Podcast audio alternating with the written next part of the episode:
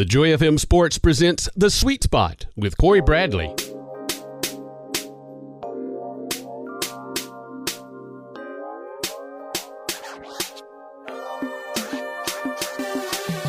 Welcome to the Sweet Spot. I'm your host, Corey Bradley. Thank you for tuning in and listening to our new show. We're glad to have this opportunity to just be a blessing and uh, bring some sports, but also kind of serve in, in, in ministry as well. Uh, Russ, off the top, man, I just want to thank you for all that you do. You know, you're amazing, and, and I just truly appreciate your expertise and knowledge, and don't know what we do here at Joy FM without you. So we're glad to have you a part of the team, man. Well, I, I just like being in the presence of greatness. hey, so that means the Holy Spirit is here with us, right? Okay. That's that's what it is. Cause it's, it's not me. It's not me at all. But uh, you know, so we have a lot of show, a lot of sports content to get into today. The NBA season is kicked off this week. Uh, regular season is, is here upon us. We have college football. There's some big games on tap this weekend, as some of uh, you guys in the SEC in the South that we know one in particular that's going to be played at two thirty. But we actually have to start off with the World Series. It's the fall classic. This is this is it. This is why we we watch all year and why the players train and practice all season is for this moment. You know, we have the Washington Nationals, have the Houston Astros. These are two teams with a very similar mindset. They both have a grinded out, gritty mentality when they're playing the game.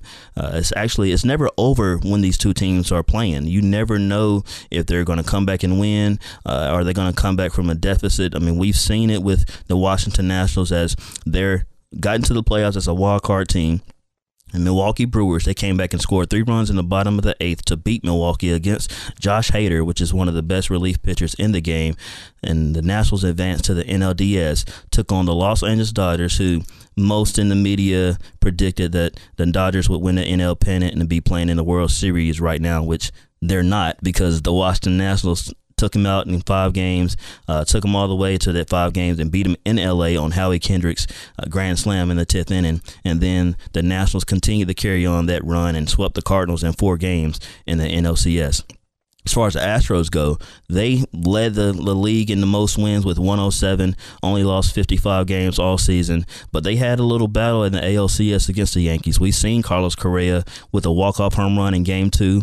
We've seen Jose Altuve with a two-run walk-off homer in the ninth to beat the Yankees to clinch that AL pennant against Aroldis Chapman. Chapman's one of the best closers in the game, and so that was just a blast, and, and it was pretty cool to see Altuve and exciting uh, as as he celebrated with his team. And if you, I don't know if you've seen the replay, but when he's approaching home plate, he's holding on to his jersey because he talked about how his wife doesn't like when his teammates rip up his jersey in celebration. So uh, these are two teams with a very like mindset. They they're grinded out, they gritty they never quit. Actually, the Washington Nationals, their mantra is stay in the fight. And I think uh, that kind of they've they've showed that this year, and that's something we can carry on in our lives as well as stay in the fight. I know we have moments where things aren't going our way and we want to quit and cave in, and you know just things just continue to fall apart. But I'm telling you, stay in the fight. Days will get better. Uh, we all have our trials and tribulations. We're not immune to any uh, bumps in the road, but just always remember, stay in the fight. Don't quit. Don't cave in. I promise you, it will get better. So with the Washington Nationals and the Houston Astros, they have some similarities. Well, along with that men, that that mindset that I just mentioned, their lineups are impeccable. I mean, Houston has a tough lineup one through nine with starting with Springer and Altuve off the top. So think about that. You you starting as a pitcher and you have to go through Springer and Altuve as soon as the game starts. Next, they have Michael Brantley, Alex Bregman, Gurriel, Carlos Correa. I mean, they're just loaded one through seven. I mean, one through nine, I should say, because I got to also include Alvarez, who had a couple hits in Game One in the World Series as well. So there's no break in their lineup. As far as the Washington Nationals go, they have Trea Turner. Everything starts with him. Adam Eaton, uh, kind of a second leadoff guy, and we don't see too many true leadoff guys as we used to see in the years past. But third, they have Anthony Rendon. Yeah, Juan Soto, Howie Kendrick, who I mentioned was uh, he's the NLCS MVP against the St. Louis Cardinals with four doubles and four RBIs. Then Ryan Zimmerman hit a solo home run that kind of got the Nationals going in game one against the Houston Astros, along with Victor Robles. I mean, they just loaded both teams one through nine. Just it's it's it's it's a, it's, it's, it's a lot of trouble to get through these two lineups one through nine for Washington and and the Astros as well. So they have both have a similar mindset. They both have a similar lineup approach.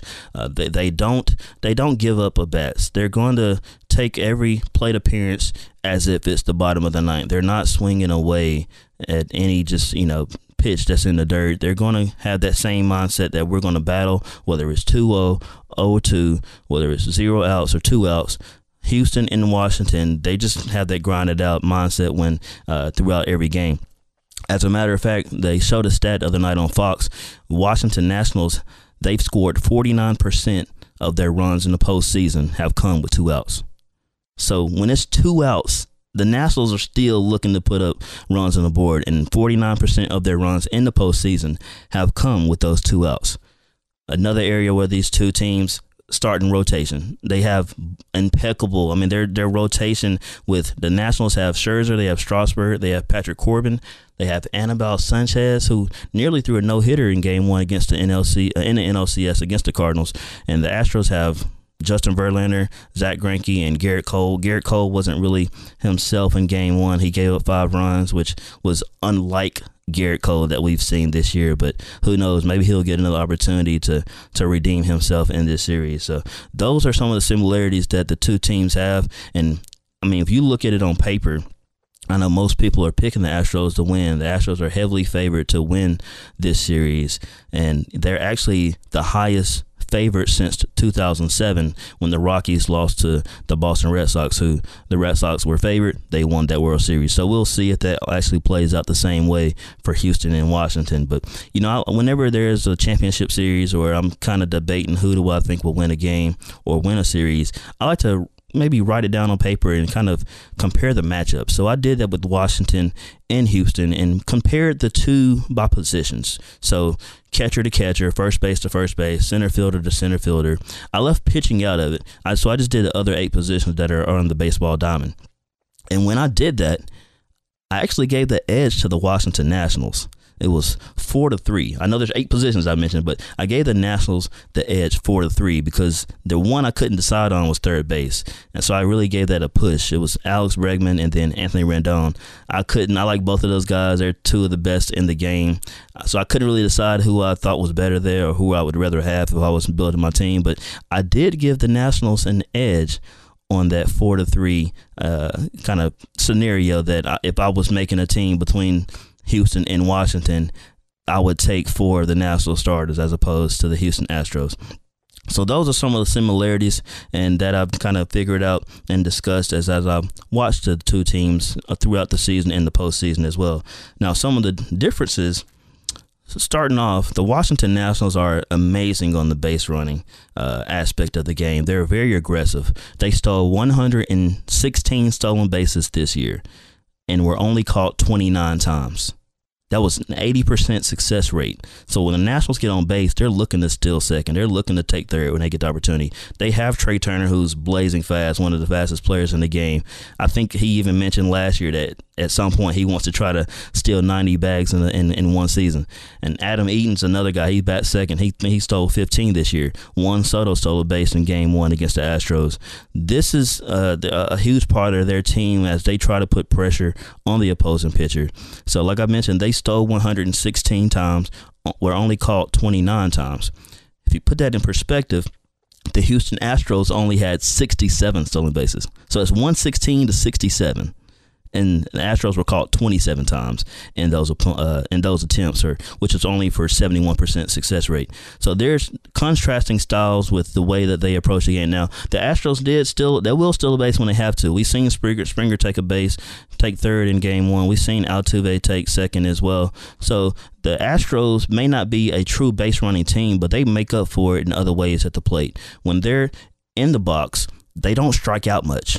I mean, they're actually the first team, the only team, I should say, the only team in MLB history to have the fewest hitting strikeouts and the most pitching strikeouts.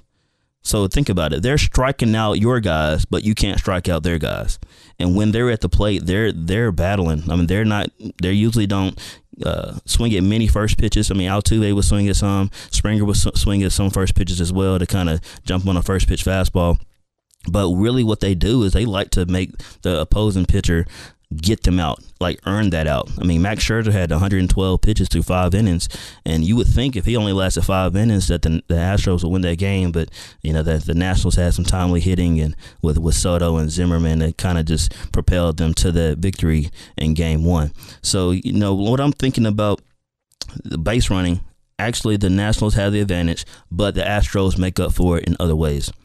Another part where they two teams kind of differentiate the Astros have a great advantage in the bullpen. AJ Hinch has a plethora of options when it comes to the bullpen. They have Joe Smith, Roberto Osuna, Will Harris, Ryan Pressly, Josh James, and he has no fear in going to his bullpen. He has designated innings where he usually uh, innings and situations where he'll use a certain pitcher. Dave Martinez does not have that same confidence in his Nationals bullpen. The Nationals were one of the worst teams in the bullpen the entire year and it's kind of carried over into this postseason because Martinez doesn't trust what he's seen throughout the regular season. So now he's used Patrick Corbin. We've seen him. Patrick Corbin is one of their starters. They've given, they gave him, I think it was 140 million in the offseason. They've used him in the bullpen. They've used Scherzer in the bullpen. They've they have used Stephen Strasburg in the bullpen to get to this point where they are now in the World Series. And there's about three guys that Dave Martinez trusts like true bullpen guys, and those guys will be Tanner Rainey, Daniel Hudson, and Sean Doolittle, and we've seen each one of those guys pitch in Game One. So those are the two ways the, as far as these these teams are they they're different they differ in base running they differ in bullpen and we talk about postseason baseball it's about great pitching and timely hitting the bullpen could play a huge factor in who the, who wins the series, whether it's the Astros or the Nationals. I predicted the Astros to win in six, but I promise you, I would not be surprised if the Nationals won in six. And when I say six, I'm thinking it's a, it's going to a minimum of six games. I don't think it'll be a sweep. I don't believe uh, any team will win in five. I believe it'll at least go to a minimum of six games, maybe even seven. But I do have Houston, and even though they lost game one, I'm still rolling with them to to win this series in six. When we return, we're going to get into some NBA basketball. It's been this tip off week, and you know it's been a lot of anticipation for this regular season. So you guys stay tuned right where you are. Don't go anywhere. We'll be right back here on the Sweet Spot.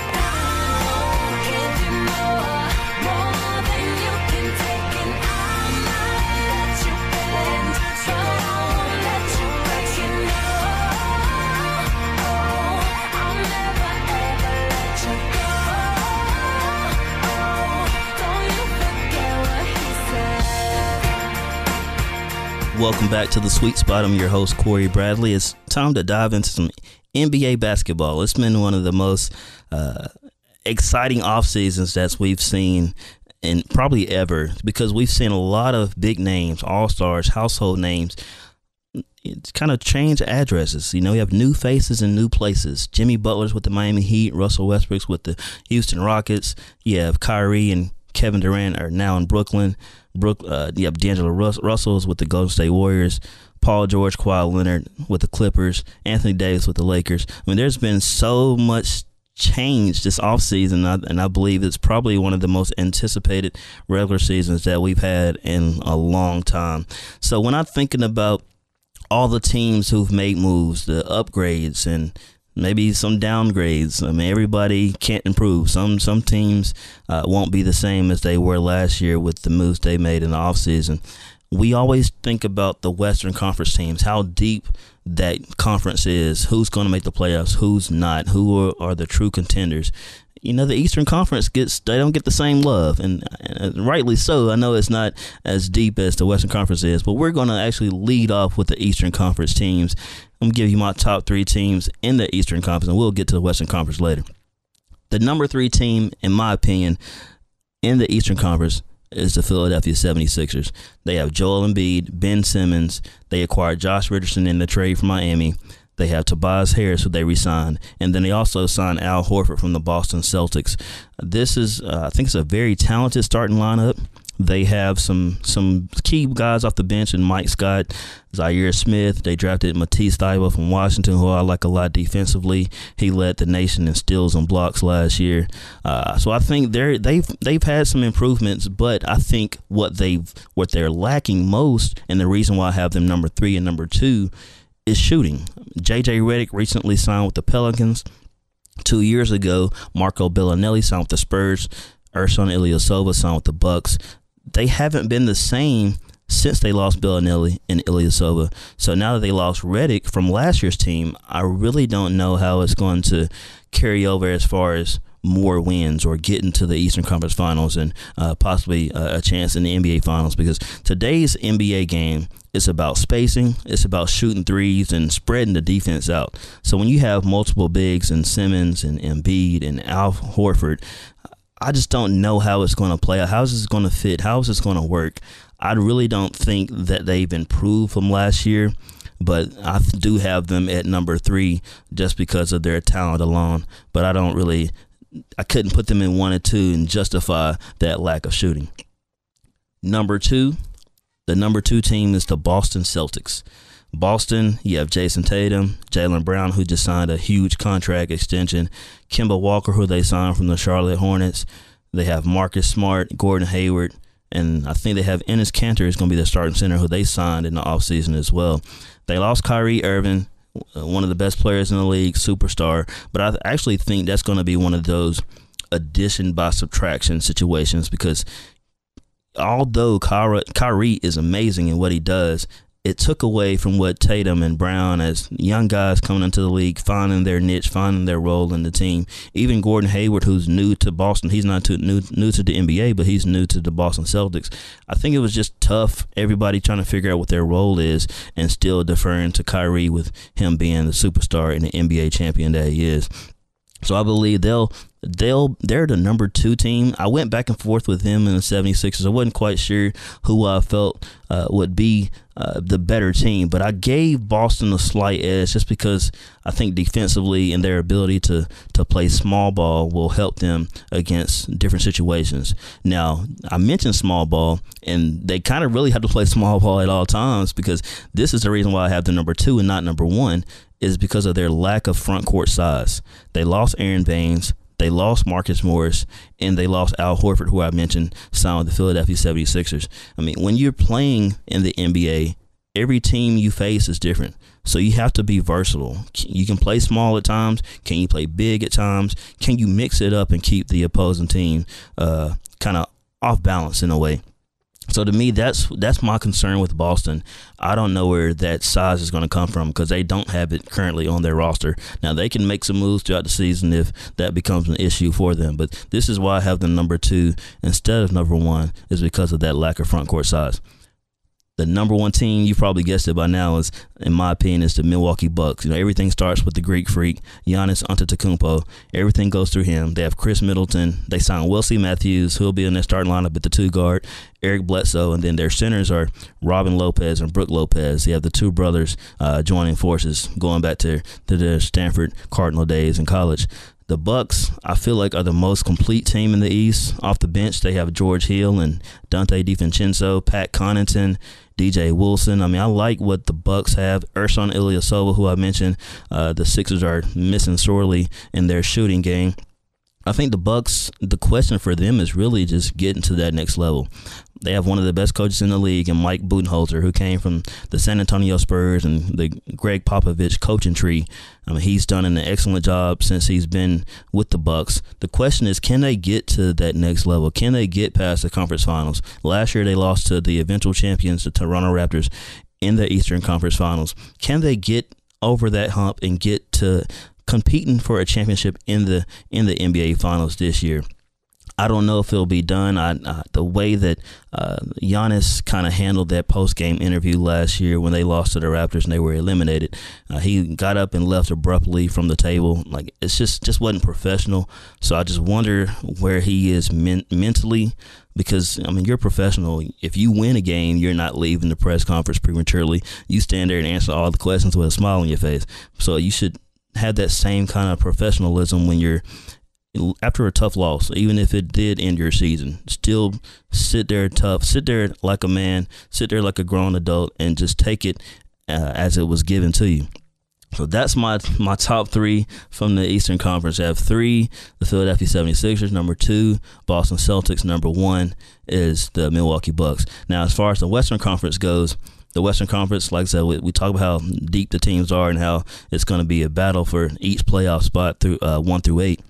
The number three team, and I wanted to go with the Utah Jazz with them acquiring Mike Conley and and Bojan Bogdanovic. I was like, man, I, I feel really like what Utah's doing but I just couldn't give them that top three designation yet. So the number three team I have is the Los Angeles Lakers, and we know everything goes to LeBron. LeBron James is the, one of the best players to ever play the game. He's probably the best all-around player that we've ever seen. Uh, so everything goes through him. But he he missed a lot of time last year with his groin injury that he suffered on Christmas Day against the Golden State Warriors. So you know he he was the first pick in the 03 draft.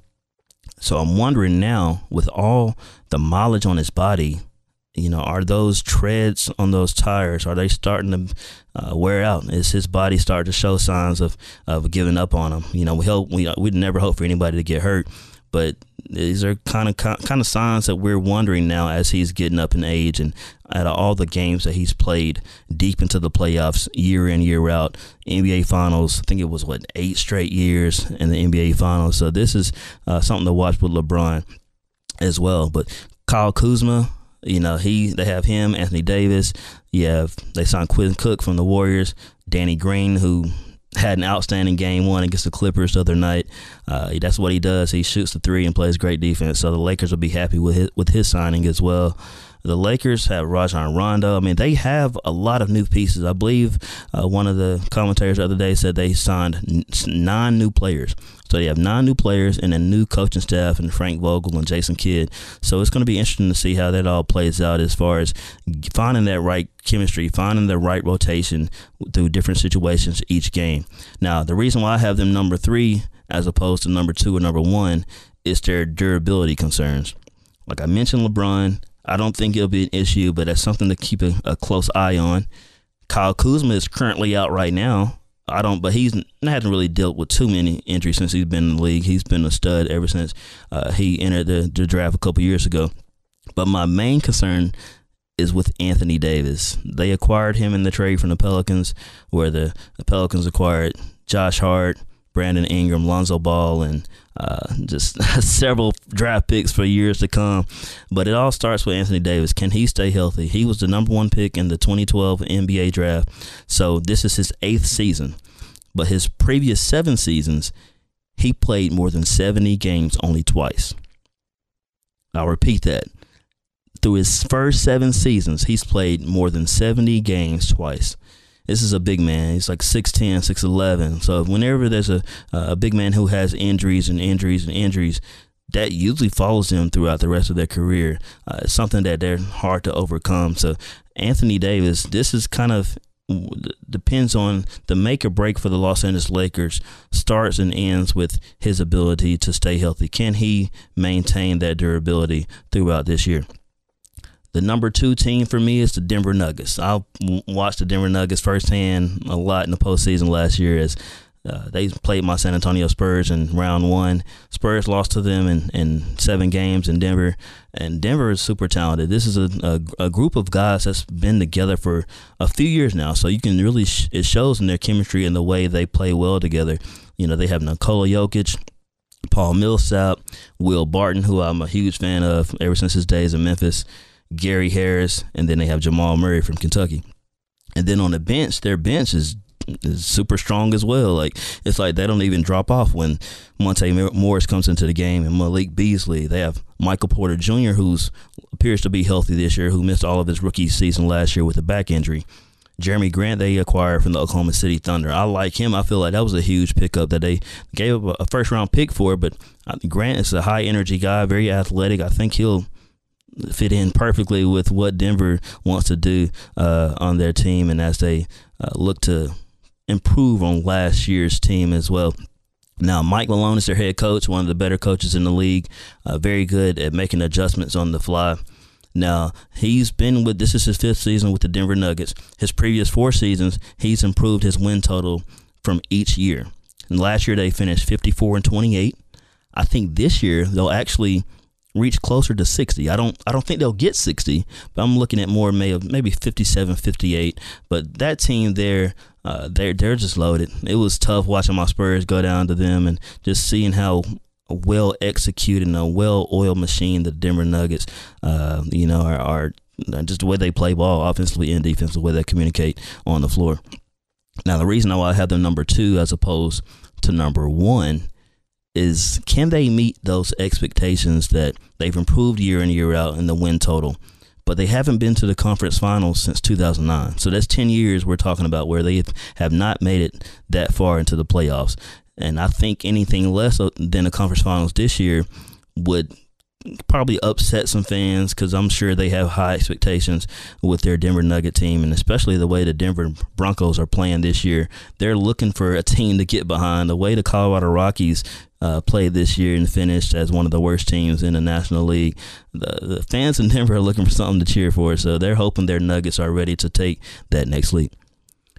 The number one team the Los Angeles Clippers. I'm I'm sure you everybody else has uh, the Clippers their number one team in the West Conference as well as they were able to sign Kawhi Leonard. They traded for Paul George, um, even signing JaMychal Green and, and Mo Harkless. I feel like those are some of the names that may get lost in the shuffle because they're not big names, but I think they'll they'll fit in perfectly with what Doc Rivers wants to do and what the Clippers are about. The Clippers are a very tough defensively minded team. They're very energetic, high effort guys with Montrez Harrell and you know, Lou Williams and Patrick Beverley. I mean, I think about that defense with Beverley, George, Kawhi Leonard, and Montrez Harrell. That may be the best defensive group that we'll see in the NBA this year. So the Clippers are going to be uh, a force to reckon with. Doc Rivers is one of the best coaches in the NBA. We've seen him do it in Boston. Now we're seeing him do it with the Clippers. And the Clippers won 48 games last year. They like I said, this is without Kawhi and Paul George. Kawhi they signing him. He's the best two way player in the game. Paul George is probably number two right behind him. I know there could be some debate with Klay Thompson in there as well, but the Clippers, I don't see any concerns with them. Uh, the key is just really them finding that that chemistry, finding that gel. Uh, as they practice and play more, you feel more comfortable and you understand each other's tendencies as teammates go. So I think the Clips are the team to beat, not just in the Western Conference, but in the entire NBA. It'll be fun to watch and see how this season unfolds. Who wins, who doesn't, who exceeds uh, who fails to meet those expectations as well. So you guys, I'm excited for a new NBA season. I'm glad it's here. Uh, but you know what? It's still football season, and we actually have three games on tap this weekend that I'm, I'm, sure the most of the nation will be watching, and especially one in particular down down here in the South that we'll be keeping uh, close tabs on. So you guys stay tuned. Don't go anywhere. We'll be right back here on the Sweet Spot.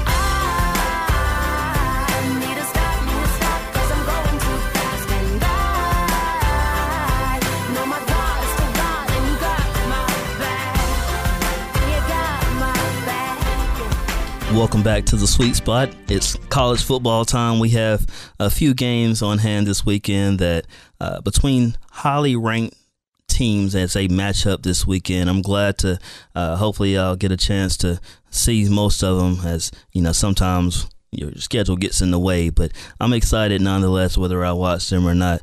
But uh, first of all, the game that 11 o'clock a.m. game is the Wisconsin Badgers. They take on Ohio State in Columbus. Wisconsin's coming off a huge, disappointing, demoralizing loss to the hands of the Fighting Illini in Illinois. And off the top, just first great great job Lovie Smith. You got to give hats off to him and what he's building there in illinois. I mean anytime you have a new coach you have to be patient with that coach. Allow him to get his style of recruits in that fit his system the best.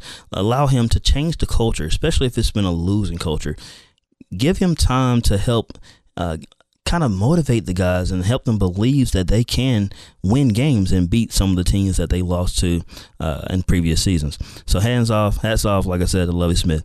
But Wisconsin, they're one of the better defensive teams in the country. They've already pitched four shutouts this year, but and people will say they lost to Illinois because oh it's a trap game. They're looking ahead to Ohio State. Be that as it may, they you still have to focus on the game at hand on that day. Anybody can lose on any given day, especially if you're not focused or uh, have full attention on your opponent. And you know, sometimes we do that in life where we're looking ahead the next week and got to do this and got to do that. I think that's something we have to be careful and just focus on the day. Focus on what's ahead of you. Address we'll address tomorrow when tomorrow comes, but focus on what's on on what's now stay in the now, stay in the moment. And if the, the Badgers did overlook uh, the, the Fighting Illini, then that's on them. They have an even tough, tougher task this week against the Buckeyes. The Buckeyes have Justin Fields and Chase Youngs. You know, they're a super talented team. Ryan Day has picked up exactly where Urban Meyer uh, left off. So I think the Buckeyes being at home, they've pretty much just the way they beat teams here this year has been like video game numbers. The closest margin of victory has been 24 points when they beat Michigan State. So everybody that Ohio State has played, they've just destroyed uh, early and often. And so I really, I know, I know we talk about, you know, Wisconsin's defense, how good they are.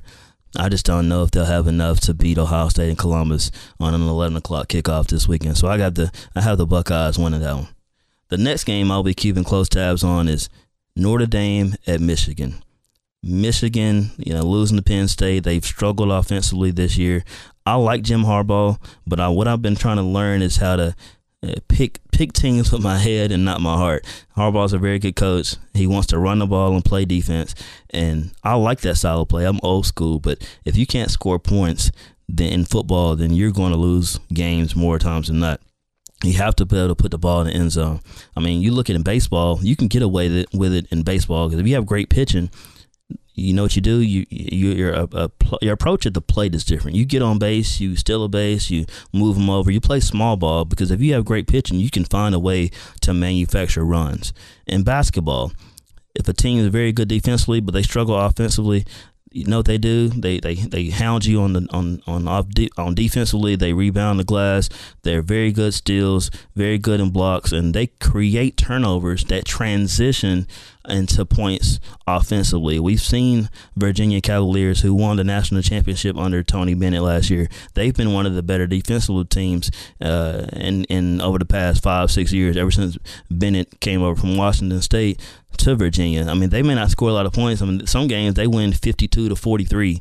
And, and, you know, people joke, like, oh, you can't win a national championship with not being able to score points. Now, they did have a little more offense last year, uh, but they were able it's still based on their defense and how good their defensive is. So when I'm talking about Michigan, they're good defensively, but can they score points? They struggled offensively all year with Shea Patterson, and I don't know if it'll be enough against Notre Dame with Ian Book and those guys coming into town. I know they'll be hungry and looking to t- steal a victory in in, in Ann Arbor uh, in the Big House this Saturday, and I think they'll. I think the Fighting Irish will get it done. I don't know how, how many points, but I do believe Notre Dame will take that one as well. Now, the biggest game that we have this Saturday is, of course, is Auburn and LSU. Auburn travels to Death Valley, a place that they have not won since 1999. That's a long time. They have not beaten the Tigers of LSU in Baton Rouge since 99. And unfortunately, I'm not sure if it's going to happen this year. The Auburn may be waiting two more years to get it uh, to, to try to win a, a, game in Baton Rouge in Death Valley against the LSU Tigers. LSU's just on a whole nother level this year. Offensively, um, you know, Joe Burrow has had a breakout season. He's already set the single season school record with 29 passing touchdowns already, and we're just halfway through the season. I mean, he has great receivers and Ja'Marr Chase and Justin Jefferson, and you know, it's a couple things we know when it comes to LSU football. They're going to have great receivers and they're going to have a great secondary as well. And that's still the case this year as they have Derek Stingley Jr., one of the top corners coming out of high school. They have Kristian Fulton on the other side, Grant Delpit, one of the best safeties in the country. All these guys will probably be first round picks whenever they decide to enter the NFL draft. Now, with Auburn, I do believe that Kevin Steele will have his defense ready. I mean, that's one of the better defenses in the country. We know the defense is going to show up, and I believe they're going to uh, ball out as well. I mean, this Saturday in Baton Rouge. But as long as Gus has been a part of the Auburn family, so to speak, the question has always been around his offense. Can he can he get the ball moving? Can he, the offense stay on the field? Can they keep the, the chains moving? Can they get six instead of three? I mean, when you're playing a team like LSU, you can't settle for field goals and expect to win. I mean, we, we have a you know you, you, you have that mindset that touchdowns will always keep you in the game. They'll always uh, get you over that hump, regardless of who you're playing. But when you have field goals, whether it's a team that's better than you uh, or a team that's that's uh, inferior to you, you are gonna it's gonna be tough to get a victory in those kind of uh, matchups. So the question is, can can Auburn keep it going? Can um, with with Boobie uh, Whitlow being out, you have Harold Joiner and Sean Shiver and Kam Martin. You have, I know Sean Shiver is one of my, my cousin Dresden is one of his favorites. Like he's been raving about him over the last year, and he's super quick, super fast. But Auburn has to run the ball first. Everything starts with running the ball, play action off of that. You have a true freshman in Bo Nix, who is, I mean, think about this is his first year as a collegiate quarterback. He's already had to play Oregon. It was a neutral site, but he still had the first game was against Oregon. He's traveled to Kyle Field where they beat Texas A&M. Traveled to the swamp where so far their only loss has come against the Gators in the swamp. And I had someone tell me that they went to the game and they're a Florida Gator fan. They was just talking about how loud it was at the game, and that was in Florida. So now they're playing LSU, Death Valley, which is in my opinion a tougher place to play place to play, I should say. Now uh, they do play it at two thirty, so it's not a night game. So I I think that bodes well for Auburn that it's in the day as opposed to night. But regardless of the time of the day where they play in Death Valley, those fans in LSU will have that stadium rocking. And so I, I think LSU will come out with the win. I don't know how. Uh, I don't. I think it'll be close game, especially in the first half. But I probably got LSU winning by 10, 13 points.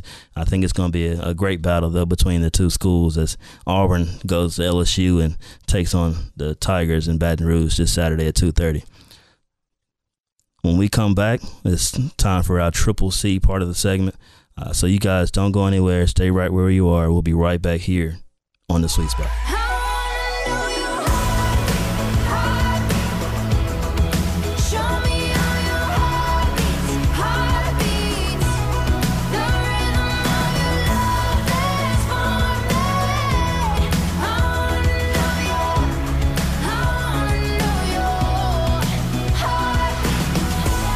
Welcome back to the Sweet Spot. This is uh, one of my favorite segments in the show is what I call Triple C. It stands for Corey's closing comments and just some words of encouragement, inspiration, uh, words of wisdom, maybe something that God spoke to me that I can share with you all that maybe reaches your heart as well. And so when I think about just how we approach our everyday lives, sometimes we get we get a, uh, get ahead of ourselves. We get ahead of God. So something we have to slow it down and just approach life one day at a time. Approach it one day at a time. It's similar to eating a pizza.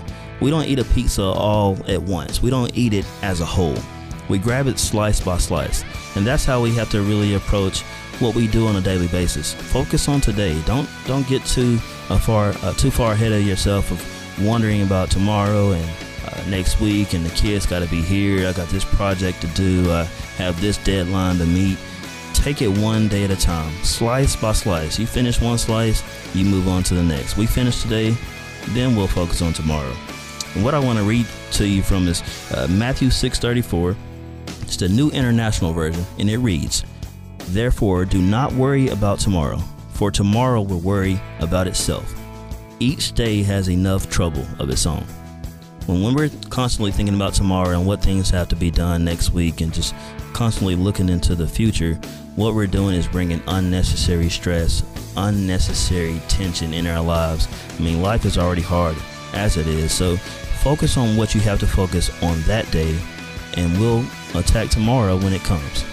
And remember, whether it's with me or it's with God, always know that you're loved in the sweet spot.